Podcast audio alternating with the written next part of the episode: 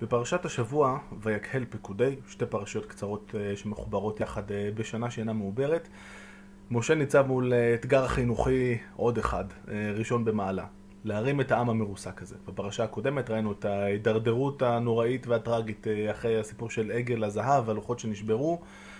מה עושים? איך מרימים את הדבר הזה חזרה למעלה, ומשה מוצא פתרון מקסים.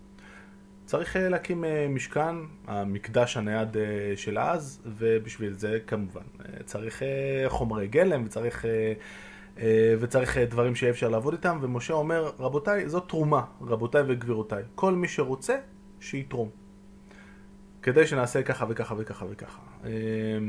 ואנחנו רואים את העם כשהוא מגיע בהמוניו ומתנדב ולוקח את הפרויקט הזה ברצינות.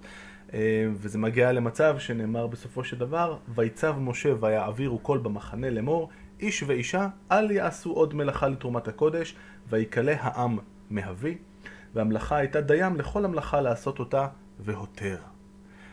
יש פה, אה, זאת אומרת, הרעיון הקטן, לא לגמרי קטן, אבל הנורא חשוב הזה של רבותיי, זאת תרומה, בואו נראה אתכם.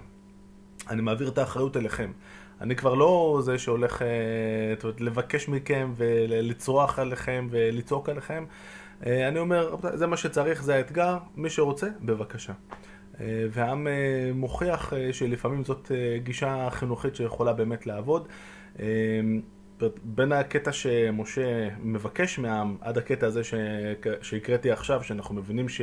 וואלה, הכל היה בסופו של דבר בסדר. יש לא מעט אה, פסוקים, וגם בהמשך יהיו המון פסוקים שמפרטים את כל הדברים שנתרמו ומה אה, עשו איתם.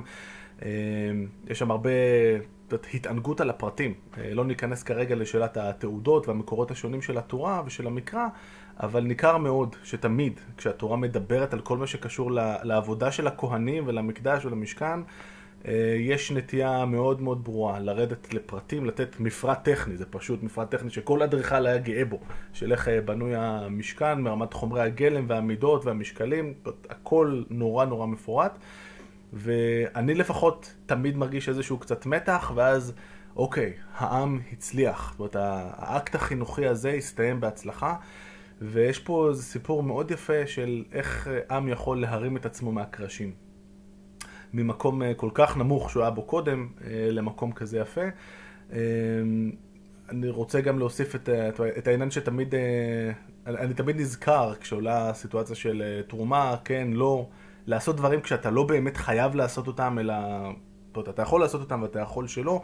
יש את האמירה של חז"ל בפרקי אבות שתמיד נוגעת לליבי, של במקום שאין אנשים, השתדל להיות איש.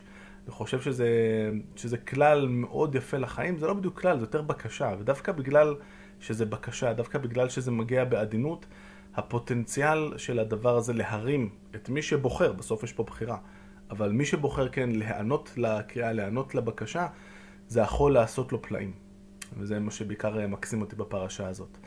אמ, חשוב גם אה, להגיד שבפרשה הזאת יש לנו את המקור למנהג היהודי המפורסם והידוע, אה, שבו נשות העם היהודי פטורות בראש חודש מלעשות את עבודות הבית. אה, לכל מי שלא ידע, זה המצב. ולמה זה? כי עבודת המשכן נשלמה בראשון לחודש, בראשון לניסן דרך אגב. זוכרים שיצאנו ממצרים באזור ליל הסדר, אחרי כמעט שנה נשלמת המלאכה של המשכן. אה, יש שם באמת הרבה עבודה ואני מזמין אתכם להסתכל בפרשה ולראות את כל הדברים הנפלאים שהיו כרוכים בעבודה, בניצוחו אה, של אה, בצלאל, סוג של ליאונרדו דה וינצ'י של התקופה, עם יכולת של אומנות שנראית מאוד מאוד מרשימה. anyway, למה אנשים פטורות? מכיוון שחז"ל לומדים מהפרשה שכאילו הגברים שקודם אה, כאילו נורא התלהבו מכל הסיפור של, אה, של עגל הזהב וחטפו לאנשים את התכשיטים שלהם אפילו, בכוח, כי אנשים לא רצו להשתתף בחטא העגל. גם הגברים כאן, זאת אומרת, אני, אני נורא פרגנתי לבני ישראל, כן? אבל לא כל הגברים היו נורא בעניין, אבל אנשים כן, אנשים מאוד התלהבו לתרום, והיכולת שלהם מצד אחד לא להידרדר כמו כולם בחטא, בחטא העגל. ומצד שני כאן, כשכן הגיע הזמן לעשות משהו חיובי, ההיענות הבאמת גורפת שלהם, אה, אז אמר מי שאמר, שיחקתם אותה, בתמורה לזה, נעשה לכם איזושהי הקלה. אה, סוג של פמיניזם, כמובן שהיינו מצפים ליותר לפחות בימינו, אבל צריך להתחיל ממשהו. שבת שלום.